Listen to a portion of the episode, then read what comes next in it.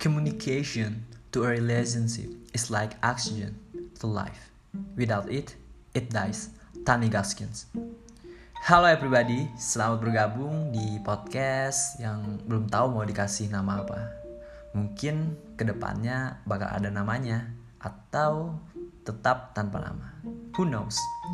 Tanpa panjang lebar lagi, di sini saya Muhammad Nuryadi ingin memperdengarkan sebuah pesan suara yang berisi sedikit ilmu yang mungkin dapat berguna buat menambah pengetahuan kalian semua.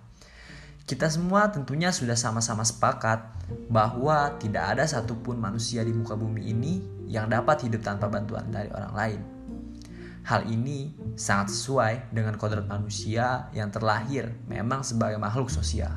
Lalu, muncul pertanyaan, bagaimana cara kita sebagai seorang manusia bisa terkoneksi dengan manusia lainnya sebagai upaya untuk dapat menyesuaikan diri dengan lingkungan atau bahkan bisa dibilang untuk dapat bertahan di muka bumi ini.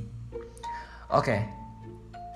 Sekarang coba kalian jawab pertanyaan tersebut dengan jawaban versi kalian. Satu, dua, tiga. Yups, jawaban kalian salah. Canda, benar. Jawabannya adalah dengan komunikasi. Bagaimana bisa seseorang bisa terhubung dengan orang lainnya tanpa komunikasi? Aku yakin kita semua sudah sering mendengar kata komunikasi, bahkan lebih dari itu. Kita pun sudah tahu apa itu komunikasi, bagaimana berkomunikasi, dan banyak hal tentang komunikasi yang sudah kita lakukan sedari kecil hingga hari ini. Namun, mungkin untuk penjelasan komunikasi yang lebih detail atau bisa dibilang pengertian komunikasi secara teoritis masih belum banyak yang tahu. Ya, syukur-syukur kalau udah tahu. Oke, komunikasi. Dalam bahasa Inggrisnya disebut dengan communication. Komunikasi juga berasal dari kata Latin, yaitu communicatus, yang artinya berbagi atau milik bersama. Selain itu, komunikasi juga berasal dari perkataan Latin, yaitu komunis, yang artinya membuat kebersamaan.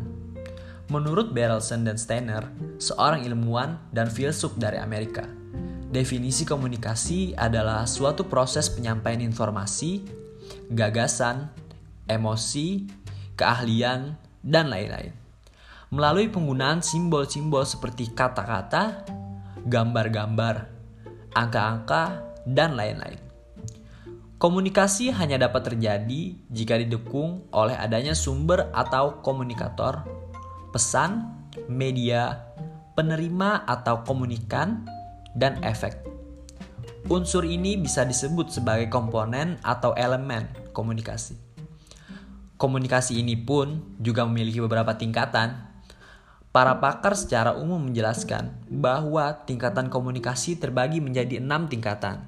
Yang pertama adalah intrapersonal, kedua interpersonal, ketiga intragroup, keempat intergroup, yang kelima organisasi atau institusi, dan yang terakhir atau yang keenam adalah komunikasi massa.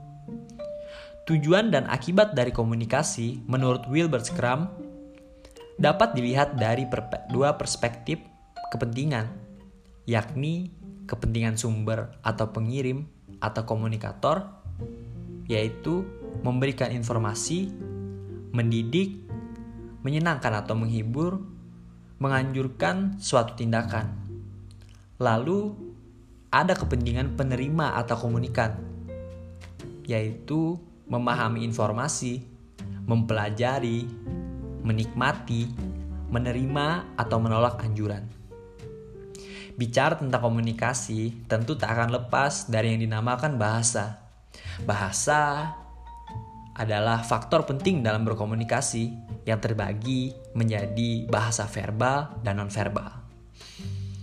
Akhirnya, tak tersampaikan kepada kalian para pendengar hal-hal yang ingin aku bagikan pada kesempatan kali ini. Terima kasih telah mendengarkan.